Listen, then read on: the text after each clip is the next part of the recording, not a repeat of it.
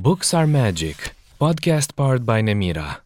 N-autor, scriitor români contemporani de descoperit, cu Eli Bădică. Bun găsit! Bine ați revenit cu un nou episod al podcastului N-autor, partea seriei Books are Magic. Pentru cei care au deschis aplicațiile direct la episodul acesta, Nautor este colecția de literatură română contemporană a editurii Nemira, pe care am bucuria să o coordonez, iar în cadrul podcastului sper să vi aduc mai aproape pe scriitorii publicați aici și cărțile lor. Sunt Eli Bădică, iar invitata mea de astăzi este Cristina Andrei. Cristina, jurnalistă și scriitoare, s-a născut la Onești, în județul Bacău, și a crescut la București. A absolvit Facultatea de Filologie a Universității București, specializarea română-italiană, iar după aceea, timp de aproape trei ani, a fost profesoară de limbă și literatură română. În vara lui 90 a devenit jurnalist la TVR. De atunci și până în prezent este redactor, realizator, producător de emisiuni culturale și religioase în cadrul redacțiilor Cultural, Educație Știință, Viață Spirituală și Religie ale postului public de televiziune. Printre emisiunile realizate de Cristina Andrei se numără Studioul de Literatură, Limba noastră, Confluențe, Ieșirea din cerc, Itinerarii spirituale, Via Sacra, Între cer și pământ, Chip și asemănare, Sfinți și meserii, Universul credinței și așa mai departe. A realizat emisiuni și filme pentru care a obținut nominalizări și premii la concursuri și festivaluri de film și televiziune. A colaborat la realizarea proiectului Mănăstiri Ortodoxe, colecția De Agostini, fiind autoarea a șapte dintre aceste monografii. În ultimii ani a participat ca voluntar în proiecte culturale, realizând filme de documentare de autor în legătură cu investigațiile privind descoperirea victimelor comunismului. A debutat literar în 2014 cu romanul Abonatul nu poate fi contactat, apărut la Nemira. A fost distins cu premiile de debut ale revistelor Observator Cultural și Accente. A fost de asemenea nominalizat la festivalul Premier Manque de Chambéry. S-a numărat printre autorii invitați să publice în antologia de proză Orașul, apărută în 2015 la Gestalt Books. În 2018 a revenit la Nemira cu un nou volum, de proză scurtă de data aceasta, numit Matriarhat. Cu acest volum, Cristina Andrei a obținut în 2019 premiul Observator Liceum pentru proză în cadrul galei premiilor Observator Cultural. Deși locuim amândouă în București, dialogul nostru se petrece de la distanță în contextul acesta. Bună, Cristina! E o bucurie să te reaud. Bună, pentru mine nu mai puțin. Pentru că... pentru invitație. Mulțumesc. Și mulțumesc lui Oleg Garaz, de la care am primit această ștafetă și, dacă vorbim așa ludic, această leapșă literară. Um, mulțumesc și eu tare mult pentru că ai acceptat uh, dialogul acesta, care are loc încă în vremea izolării, așa că mă simt nevoită să-l începem tot de aici. Ce nuanțe a căpătat lumea ta în săptămânile acestea de autoizolare? Am crezut și eu, ca toată lumea, că izolarea o să îmi permită să fac toate lucrurile pe care le făceam pe furate înainte de aceste momente. Pentru că totdeauna mi-a plăcut să fur clipele de lectură, clipele de scris, deși m-am plâns totdeauna, că și plânsul ăsta are farmecul lui, să te vaiți tot timpul, să te văicărești, vai, n-am timp, cât aș face dacă aș avea timp. E, acum, la categoria impuse și nu libere, mi s-a dat timp. Sigur, eu am lucrat și de acasă.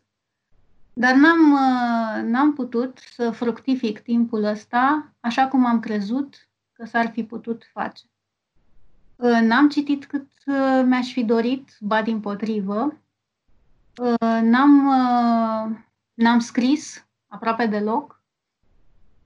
Singurul lucru pe care l-am făcut a fost să lucrez pentru emisiunea la care fac documentare sau știri sau reportaje de acasă, din materialele existente și tot așa să fur împreună cu niște colegi de-ai mei niște ore în care să filmăm sau să montăm materiale, pentru că în aceste șapte săptămâni uh, noi am dat emisiuni în premieră tot timpul. Dar uh, am trăit izolarea ca pe o împrizonierare și nu ca pe un timp uh, pe care, aș fi putut să care ar fi putut să aducă niște roade. De ce anume ți cel mai dor acum? Uh, de ceea ce am crezut că nu o să fie dor niciodată, începând eu să am așa un fel de uh, debut de mizantropie. Domne, mi-e, fri- mi-e, mi-e dor de oameni. Uh, n-am ascuns niciodată că uh, am uh, inclusiv o viață din aceasta spirituală, cum spunem noi, de creștin practicant, uh, om care merge la biserică, la liturghie, duminica, Uh, duminica, în uh, liturgia de la biserica pe care o frecventez eu, uh, s-a împrumutat un gest foarte frumos, care mi-a plăcut mie totdeauna, de la Biserica Catolică. Când preotul spune iubiți-vă unii pe alții, în Biserica Catolică, cei prezenți la liturghie își dau mâinile. Ei, în biserica în care merg eu se face același lucru. Dom'le, mi-e dor să dau mâna cu băbuțele mele de la biserică. Cât de frumos. Um, din păcate, nu știu dacă va fi posibil foarte curând lucrul acesta. Uh, poate, nu știu, cu niște mănuși. Mâini înmănușate, da. Exact.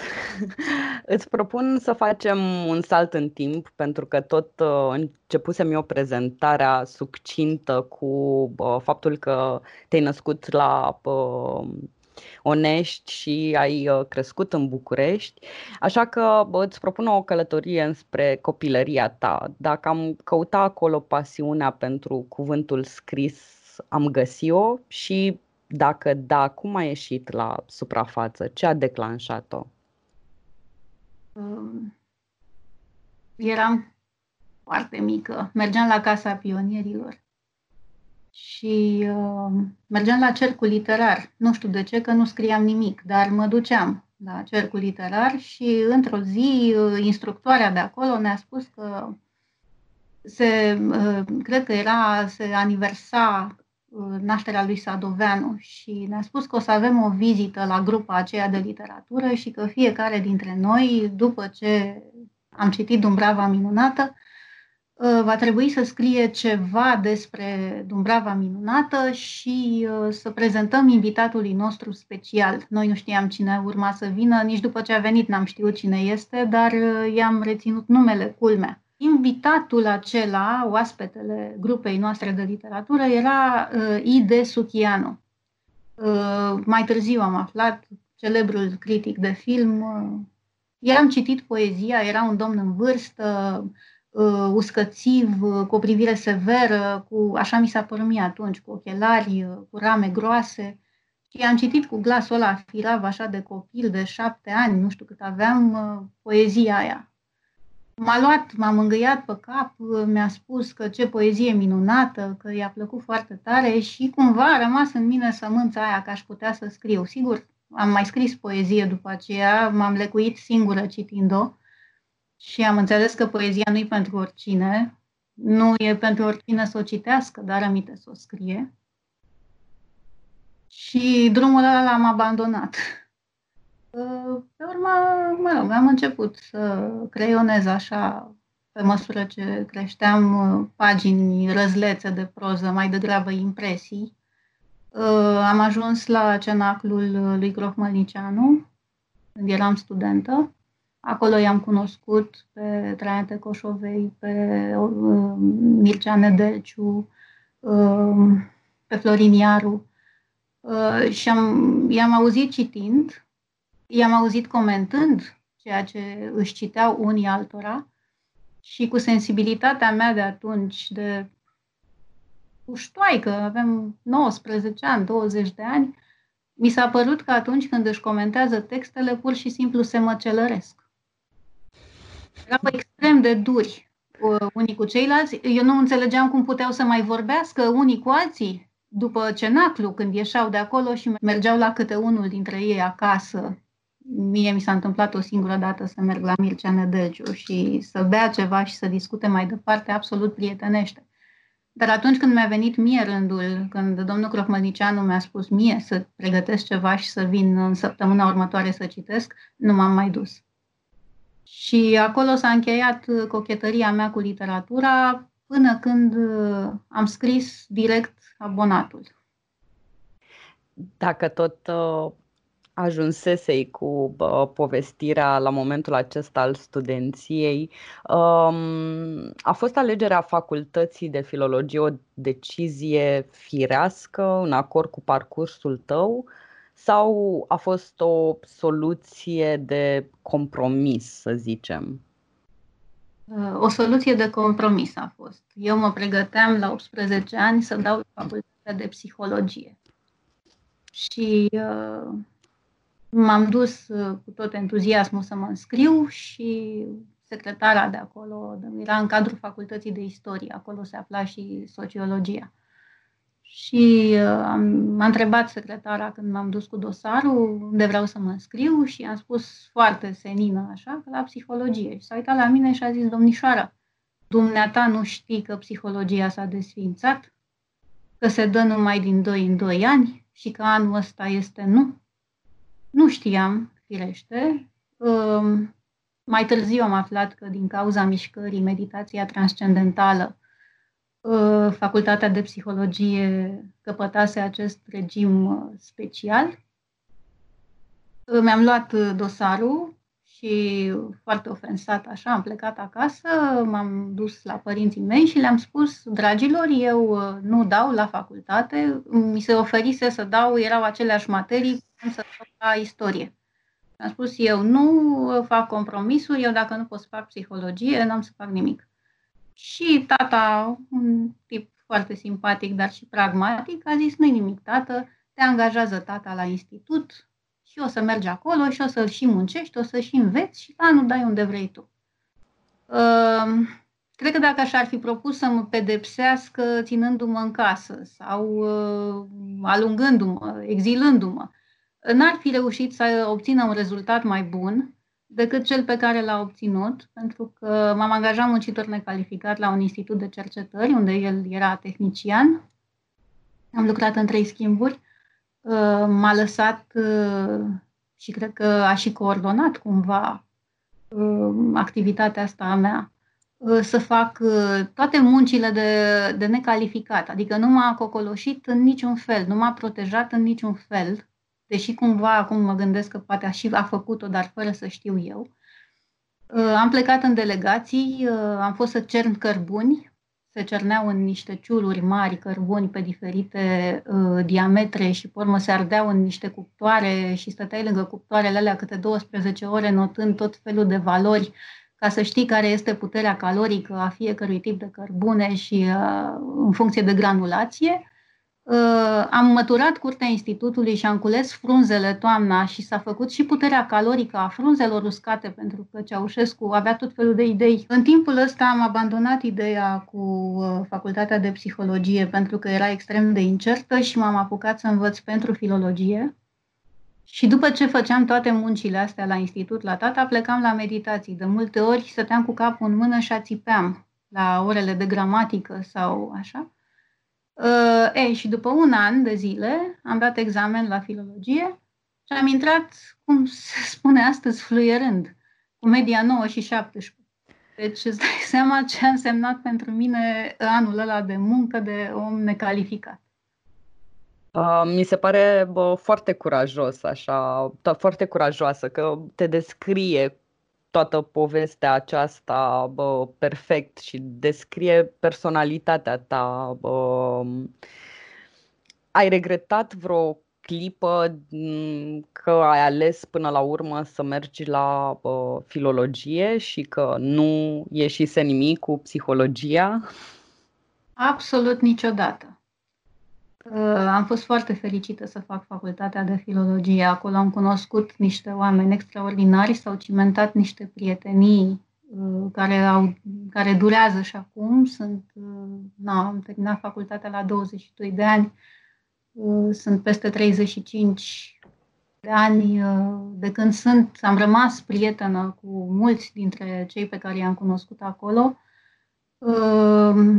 și mi-a dat un orizont pe care, nu știu, poate și psihologia, nu, nu pot să vorbesc despre ce n-am făcut și nu există istorie contrafactuală, dar mi s-a potrivit foarte bine și de-aia eu cred într-o determinare a destinului. Cred că așa a fost să fie și așa a trebuit să fie. Ai fi vrut să rămâi în învățământ după facultate? Pentru că tot așa spuneam la început că ai predat puțin timp după ce ai uh, absolvit uh, facultatea de filologie.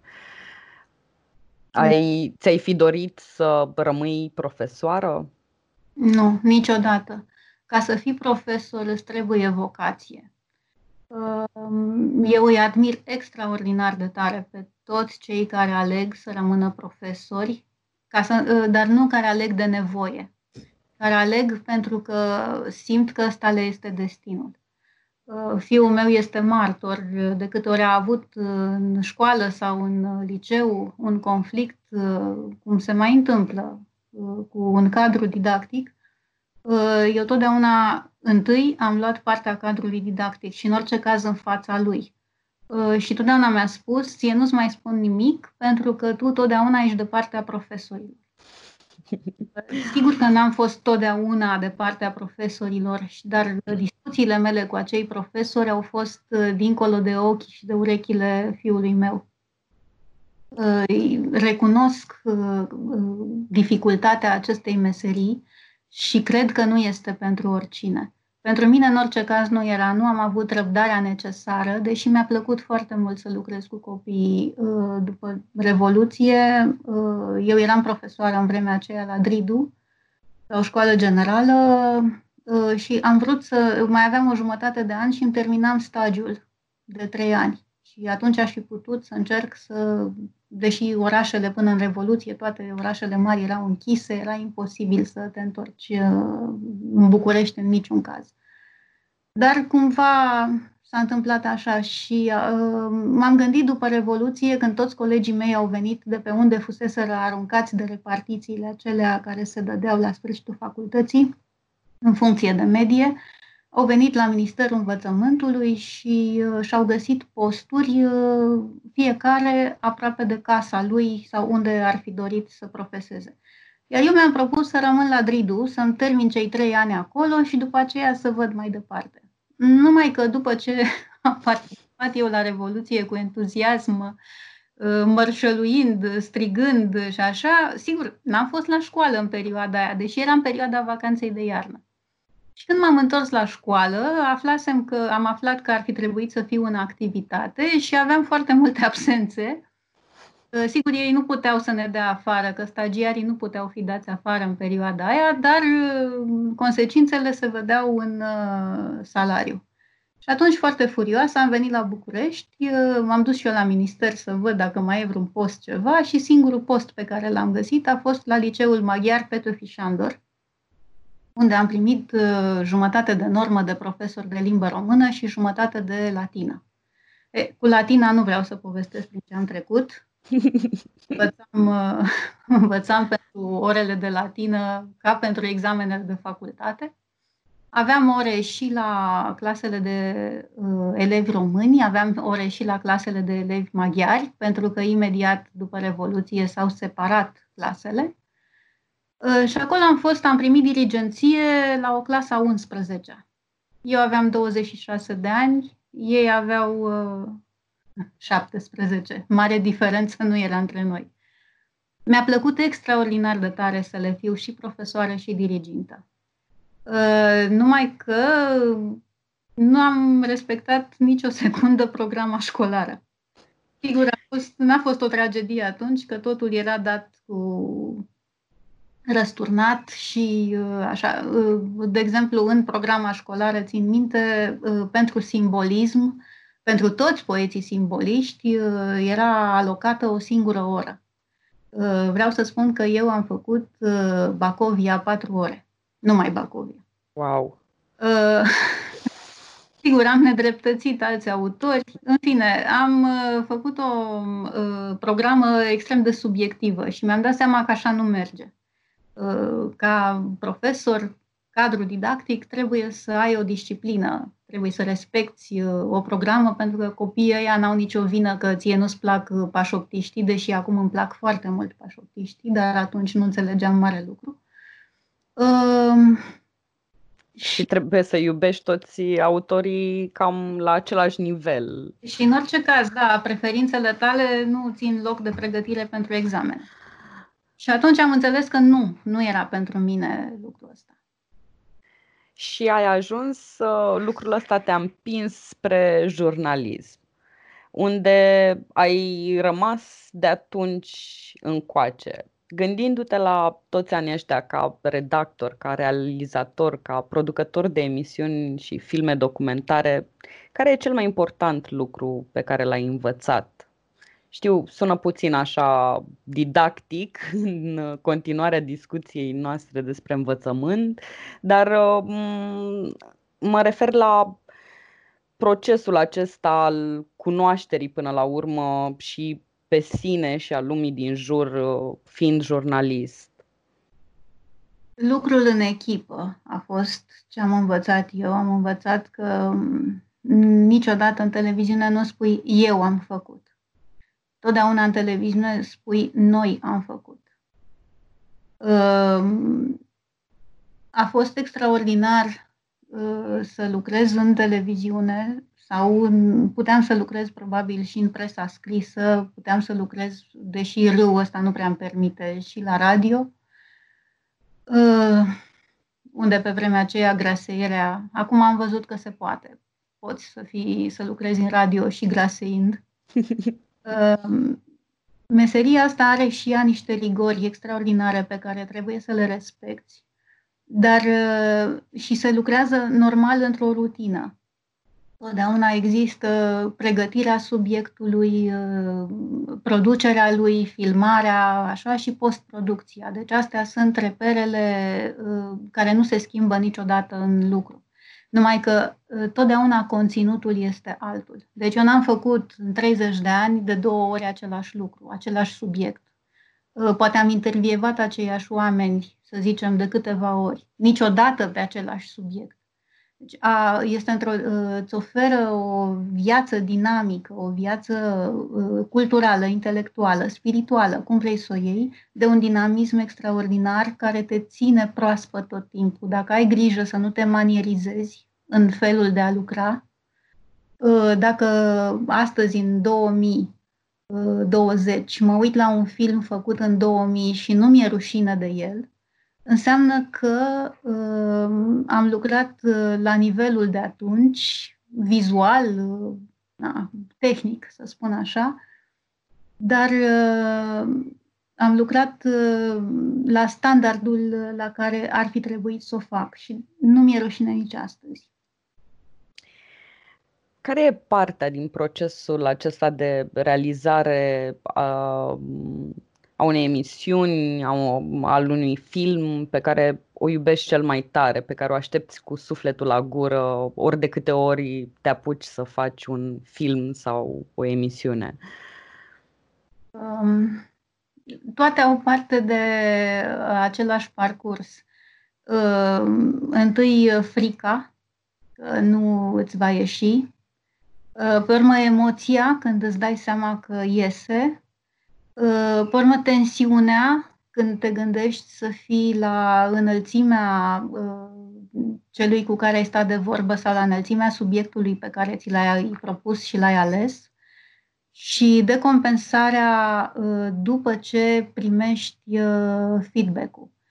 Momentul care mie îmi place cel mai mult este când ajung în faza de postproducție și sunt în cabina de sunet acolo unde se prelucrează sunetul și se pun cortinele sonore și, cum spunem noi, ilustrația muzicală, pentru că acolo începi să vezi rotunjimea materialului și îți dai seama dacă ai avut uh, burți, dacă uh, ai tăiat cum trebuia, dacă ai ales uh, cum se cuvenea fiecare imagine, pentru că muzica întregește totdeauna și cuvântul și imaginea. Postproducția îmi place cel mai tare. Care e cea mai mare satisfacție în profesia aceasta pentru tine? Um, dacă aș fi fost un om care apare tot timpul pe sticlă, aș fi spus sigur faptul că ești recunoscut la piață sau nu știu pe unde a fost simpatic.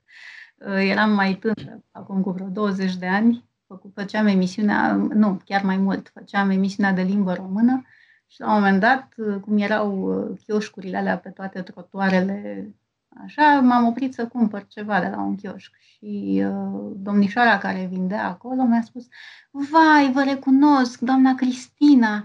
Și eu eram toată mândră, nu se mai putea, zic, mamă, m-a recunoscut de la televizor, că atunci prezentam emisiunea. Și zic, da, de unde mă cunoaște? Zice, mi-a fost profesoară la Roșiori.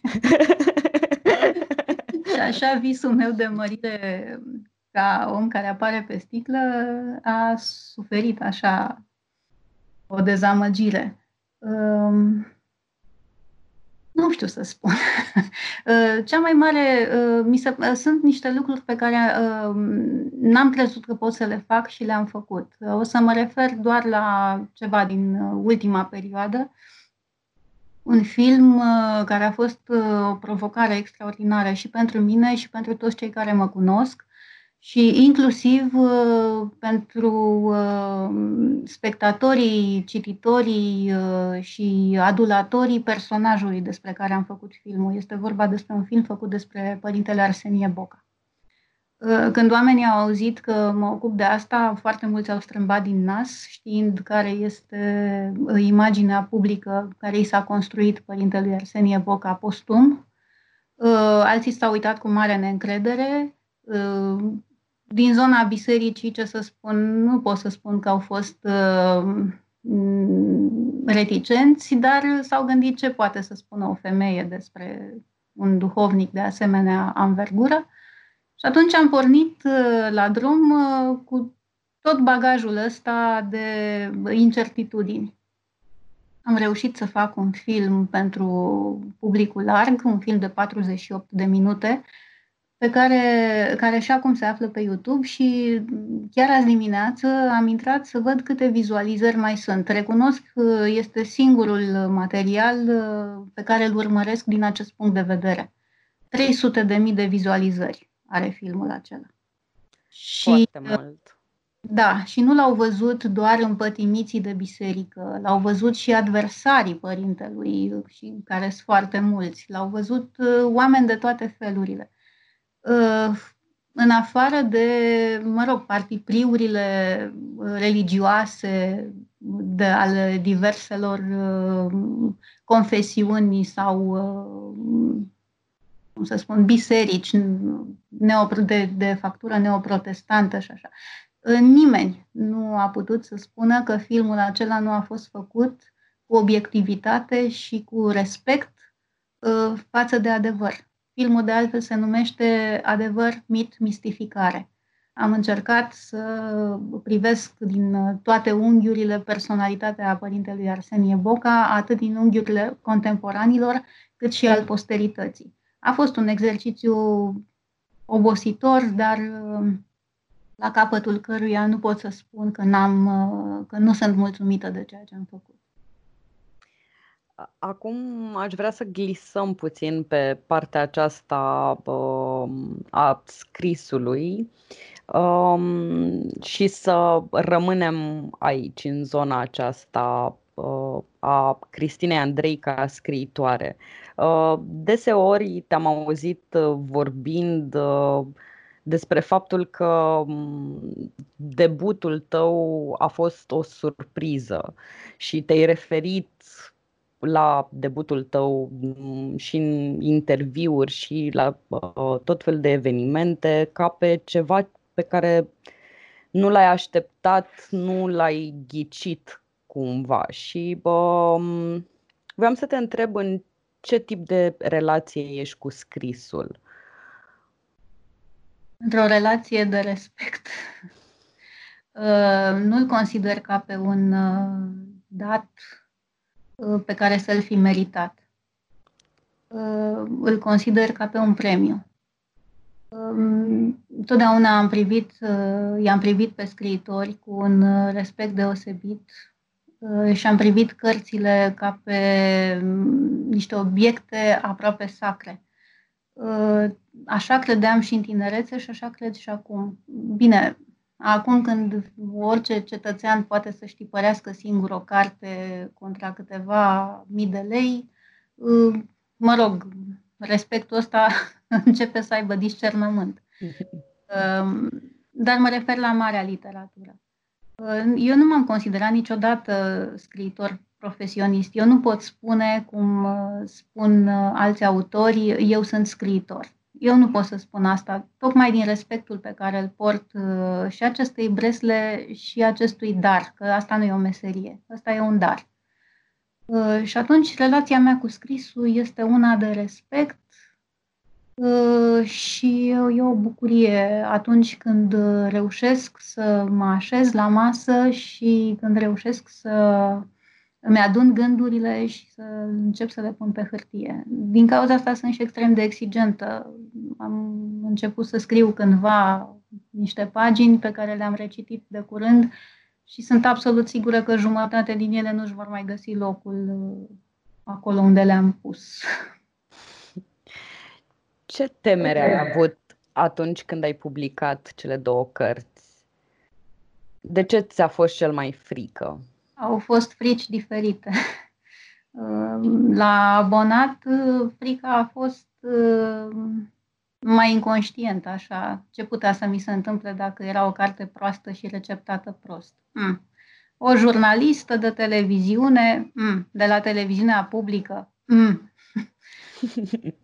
și ea o carte așa.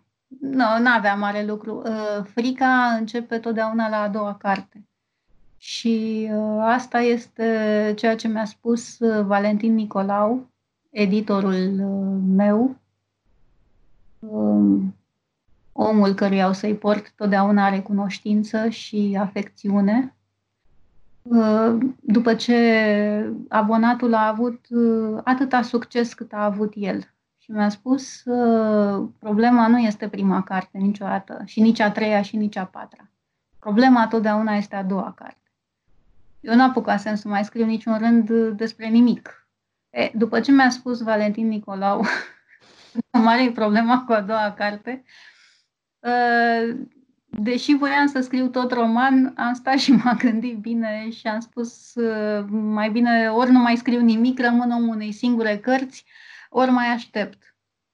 Numai că existau ă, niște pagini și niște personaje și niște întâmplări care nu-și găsiseră locul în abonat. Și am început să creionez uh, povestiri. Nu mi-am imaginat că pot să scriu și povestiri, a fost un exercițiu. Și am avut emoția, pentru că, de pildă, la abonat, uh, unul din reproșurile care s-au făcut uh, cărții a fost că nu știu să fac descrieri eu am evitat descrierile în abonat, adică m-am, chiar m-am ferit de ele.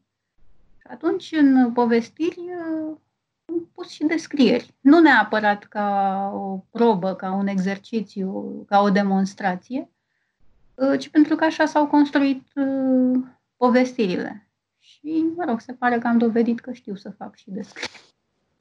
Ba chiar din plin. Nu mi-amintesc să fi spus nimeni nimic despre descrierile tale în ceea ce privește matriarhatul. Da.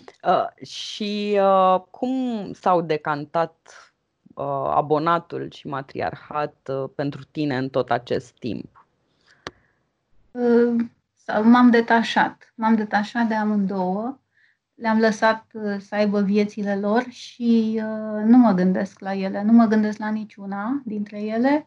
Uh, din când în când am câte o surpriză, cum s-a întâmplat, chiar am intrat, nu știu de ce am intrat pe Goodreaders acum câteva, acum o săptămână, cred, și am găsit o postare făcută acum o lună despre abonat, Andreea se numește persoana care a făcut postarea, o, a făcut-o în limba engleză și uh, a, a avut un comentariu legat de abonat, favorabil, zic eu, și m-am bucurat că, iată, după din 2014 până în 2020, deci sunt șase ani, cineva încă mai citește abonatul. Și m-a bucurat lucrul ăsta, dar nu mai mult. Deci nu mă agăț de niciuna dintre ele și mă gândesc dacă pot să fac ceva, dacă nu mai bun, măcar la nivelul lor. Îți poți imagina cum ar arăta viața ta acum, fără abonatul nu poate fi contactat și fără matriarhat? Adică ce ai pierde în situația asta? Ce crezi că ai câștiga? N-aș câștiga nimic. Și aș pierde frumusețea și complexitatea ultimilor șase ani din viața mea. Le sunt profund recunoscătoare acestor două cărți. Uh, sunt profund recunoscătoare pentru tot ce mi-au adus ele, pentru toți oamenii pe care i-am cunoscut datorită lor uh, și n-aș vrea să nu le fi scris. Nici eu, sinceră să fiu, dar uh, ziceam că, bă, adică preferam să aud uh, varianta asta. Mi-ai dat uh, răspunsul pe care, sinceră să fiu, chiar îl așteptam cu, cu nerăbdare. Um, în ce stare e tolba cu povești pe care jurnalista Cristina Andrei i-a furnizat-o scriitoarei Cristina Andrei? Și cum o accesezi? Domnule, cum... e plină. Tolba e plină. Numai că lucrurile sunt așezate de avalma, sunt în dezordine acolo și uh, nu știu dacă ție ți se întâmplă să pui de avalma lucrurile, de pildă, la mine în uh, dressing room, uh, care e o cămăruță așa pe care am transformat-o în șifonier. Totul începe foarte frumos la debutul câte unui sezon, cald sau rece, și la sfârșitul sezonului totul e învălmășit încât abia aștept să le dau jos, să le schimb, să le pun din nou în rânduială pe cele din sezonul următor. Cam așa e și cu impresiile, poveștile adunate. Le pun în tolbă la început frumos, elegant, pe rafturi și la sfârșitul sezonului ele sunt învălmășite și trebuie să răstorn sacul și să le pun pe căprării. Acum sunt talmeș-balmeș toate. Um, până când o să mai accesezi tu câte o poveste, o să mai scoți câte o poveste din tolba aceasta, îți propun să ne citești o pagină. Ce să spui? O pagină din ceea ce sper cândva să duc la bun sfârșit ca pe un roman. Abia aștept să ascult. Cleopatra ascultase frânturile de fraze, Cuvintele răzlețe, înghețate, în aerul gilav al nopții. Stătea aplecată peste pervazul geamului de la bucătărie, ținând între degetele lungi și noduroase o țigară care se fuma mai mult singură. Auzea glasul precipitat al lui Miron, un puști isteț și fără noroc, pe care îl cunoscuse la bibliotecă înainte să îi se facă lehamite și să o lase de izbeliște. Biblioteca. Ce mai prostie. Rămăseseră toți cu gura căscată când o dăduse dracului și se făcuse spărgătoare de case. Aruncă mucul de țigare cu țintă pe tabla de șah a bărbaților din fața scării și se retrase în momentul în care perplexitatea celor de jos, în momentul de perplexitate al celor de jos, înainte să pornească potopul de înjurături. De pe malul lacului, blocul se vedea ca un fagure înalt, în alveolele cărui aluminiile se stingeau și se aprindeau la întâmplare. Unul din jocurile preferate ale lui Augustin, atunci când se retrăgea în marginea pădurii să fumeze și să se gândească la ale lui, era să ghicească ce fereastră se va întuneca și care se va lumina. I-ar fi plăcut să știe muzică și, socotind că fiecare etaj era o notă muzicală, să respecte intervalele și să compună o melodie. Cântecul blocului. Își aprinse încă o țigară exact în clipa în care Cleopatra închise geamul, în care Flaviu trase perdeaua iar tipul de la opt goli scrumiera pe pervazurile celorlalți. Se plictisea de moarte în urbea asta uitată de lume în care se exilase de bunăvoie, fără să lase cunoscuților niciun cuvânt, niciun indiciu, nicio adresă.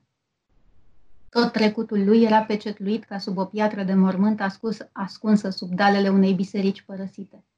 Aici se spunea simplu arheologul și informațiile sumare privind abilitățile și performanțele lui profesionale fără de care nu și-ar fi putut găsi de lucru, erau conținute într-un CV pe care îl înmânase primarului și părintelui Daniel, starețul mănăstirii. Școală, cursuri postuniversitare, scurta carieră didactică, experiența pe șantiere arheologice, specializări, cele câteva proiecte câștigate la Ministerul Culturii și validate de Comisia Arheologică, studiile și articolele publicate prin reviste citite doar de studenții de la istorie, de masteranți și doctoranți. Și de câte un dușman, și nu avea puțini, care îi căutau nod în papură și motive să-l îngroape, ca pe oia pe care îi căuta el să-i dezgroape. Ca și cum ar mai fi fost nevoie, autobiografia însă omitea partea asta, înșirând doar repere profesionale, fără de niciun fel de culoare personală. Destul pentru ca domnul Augustin să fie angajat întâi să sape pe acolo prin curtea bisericii ca să descarce, zicea starețul, locul de sarcină arheologică atunci când maicile se apucaseră să ridice de capul lor un rând de chilii pentru novice. Părintele le oprise, că așa scria în lege. Chemase direcția de cultură peste capul primarului și ăștia ceruseră un specialist de la Comisia de Arheologie. Așa ajunsese acolo domnul Augustin. Mănăstirea închiriase un apartament în bloc, la un preț decent, că primarul se spovedea la părintele Teodot. Așa începuse integrarea. El și cu țiganii din șerpărie. Cel mai mare coșmar al unui nomad. Integrarea. Să se lege de un loc. Acum săpa pe lângă zidul bisericii și făcuse niște șanțuri ca niște raze până la zidul de incintă. Niște secțiuni, ca să vadă dacă nu dădea de ceva temelii de construcții vechi. În spatele altarului chiar găsise niște urme de la o veche bucătărie cu cămări, zicea el. Asta arăta că în plasamentul vechii biserici era în altă parte. Și tot săpa să găsească fundația veche. Dar tot altele se arătau. Lângă peretele de miază zi, dăduse de un picior de cruce din piatră, îngropat, sub care se afla o cărămidă. Era semn că acolo fusese mormântul unui călugăr, poate un stareț din vechime care fusese scos și dus cine știe unde. Părintele și maicile se emoționaseră și făcuseră numai decât o slujbă de pomenire, care adunase toată suflarea din prejur, fremătând sub binecuvântarea vlădicăi. Asta îi adusese un neașteptat respect în comunitate și i-a dormise într-o anumită măsură spiritul de hoinar. Ba chiar stârnise și pasiuni târzii în rândurile credincioaselor, care nefericite prin căsnicii, care singure. Multe văzuseră în prezența lui acolo răspunsurile la rugăciunile lor fierbinți, dar se vede treaba că tot necuratul fusese mai iute de mână decât îngerii lor. Iar dacă se moleșise, în lațul unei relații n-avea de gând să se lase prins. Mulțumesc tare mult! Abia aștept să devină roman și să citesc. Uh, pe final îți propun trei mici exerciții pe care să le dezvolți sau să le completezi cum simți tu. Uh, dacă Cristina Andrei ar fi un anotimp, ar fi? Iarna. Dacă ai fi o descoperire în timpul săpăturilor lui Marius Soprea, ai fi și acum cât timp te lasă să te gândești, le voi spune ascultătorilor că Marius Soprea Uh, este istoric, scriitor și eseist, printre altele și fondatorul uh, Institutului de Investigare a Crimelor Comunismului și uh, soțul Cristinei Andrei. Și ia uite că s-a nimerit uh, foarte bine chestiunea asta cu săpăturile, cu fragmentul pe care l-ai ales. da, uh, mi-aș fi dorit să fie o fibulă, să fi încheiat o togă pe umărul frumos al unei antice. Cât de fain. Uh, dacă ai putea schimba un singur lucru astăzi în lume, acela ar fi? Asta e o întrebare atât de grea. Dacă aș putea, aș, nu știu, să schimb un pic din uh, felul în care oamenii se raportează unii la ceilalți. Dacă ne-ai recomanda una, două cărți dintre cele pe care ai reușit totuși să le citești în perioada aceasta de întoarcere spre interior, acele ar fi? O să fiu cinstită și o să spun că de la cap la coadă n-am citit prea multe. Între ele a fost cartea lui uh, Peter Handke, Frica portarului înainte de lovitura de la 11, la 11 metri, o carte absolut senzațională. Nici nu știi când cartea asta te prinde și când nu mai poți să o lași din mână. Și o recomand cu toată căldura și nu degeaba omul ăsta a luat premiul Nobel. Da, într-adevăr. N-am să mai uh, spun ce cărți am reușit să duc de la cap la coadă, ci am să spun ce am răsfoit uh, foarte, foarte adecvate acestei perioade pe care o trăim. Lumea fără noi, a lui Alan Weissman, uh, care proiectează uh, un viitor din care oamenii dispar și uh, ne arată pas cu pas, cu argumente științifice, cum natura, fără să sufere absolut deloc, își reia pământul înapoi, casa înapoi. Viața secretă a copacilor și uh, Geniul păsărilor sunt alte două cărți pe care le-am uh, frunzărit, nu pot să spun că le-am citit din scoarță în scoarță, pentru că asta am văzut eu în perioada asta de la fereastra mea. Uh, am auzit din ce în ce mai multe păsări cântând fără zgomotul tramvaielor, fără mașini, fără glasul oamenilor și uh, m-am uitat la copacul, singurul copac de pe strada mea. Am norocul să stea, să fie, să crească, să fie viu încă în fața ferestrei mele. Un arțar uriaș, care ajunge la etajul 3. Uh, și m-am uitat la el. De asta am răsfoit aceste cărți. Am ascultat păsările, m-am uitat la un copac și m-am închipuit cu ajutorul lui Weissman lumea fără noi. Mulțumesc tare mult pentru recomandări. Mărturisesc că ultimele două pe care le-ai menționat le-am și eu pe lista de lecturi, le-am într-un teanc și așteaptă răbdătoare. Sper să mă mai aștepte puțin. Uh, înainte atunci, de... când, atunci când o să poți să furi timpul, pentru că atunci când ți se dă, nu-l folosești, dar când îl furi, are alt preț. Așa e, asta am remarcat și eu în toate săptămânile astea, că atunci când ți se dă timp, tin să-l folosești, să-l îndrepti spre alte lucruri. Nu e chiar atât de simplu și uh, e bine să mai învățăm și asta, cred, din când în când.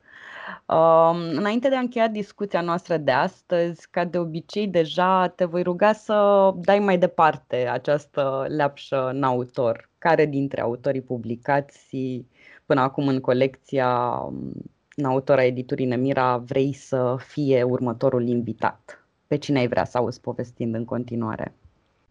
Zic să aud uh, pe cineva de departe. Știi că pe Facebook a apărut un grup Ce vezi de la fereastra ta? Și fotografii din toată lumea, absolut, au inundat pagina aceea și așa. Aș vrea să știu ce vede de la fereastra lui Cristian Englert. Minunat! Abia aștept să-l întreb și pe Cristian Englert uh, ce vede el uh, de la fereastra lui din Olanda. Um, îți mulțumesc uh, tare mult, Cristina, pentru toate poveștile tale uh, pe care le-ai împărtășit cu mine, cu noi astăzi. Ca de obicei a fost o mare, mare bucurie. Îți mulțumesc și pentru mine și te rog eu frumos. Iar voi, celor care ne-ați ascultat, vă mulțumesc că ne-ați primit din nou cu atâta îngăduință în căștile voastre. Ne reauzim peste două săptămâni. Până atunci să fiți bine și să citiți cărți bune. Books are magic. Podcast powered by Nemira. Nautor, scriitor români contemporani de descoperit, cu Eli Bădică.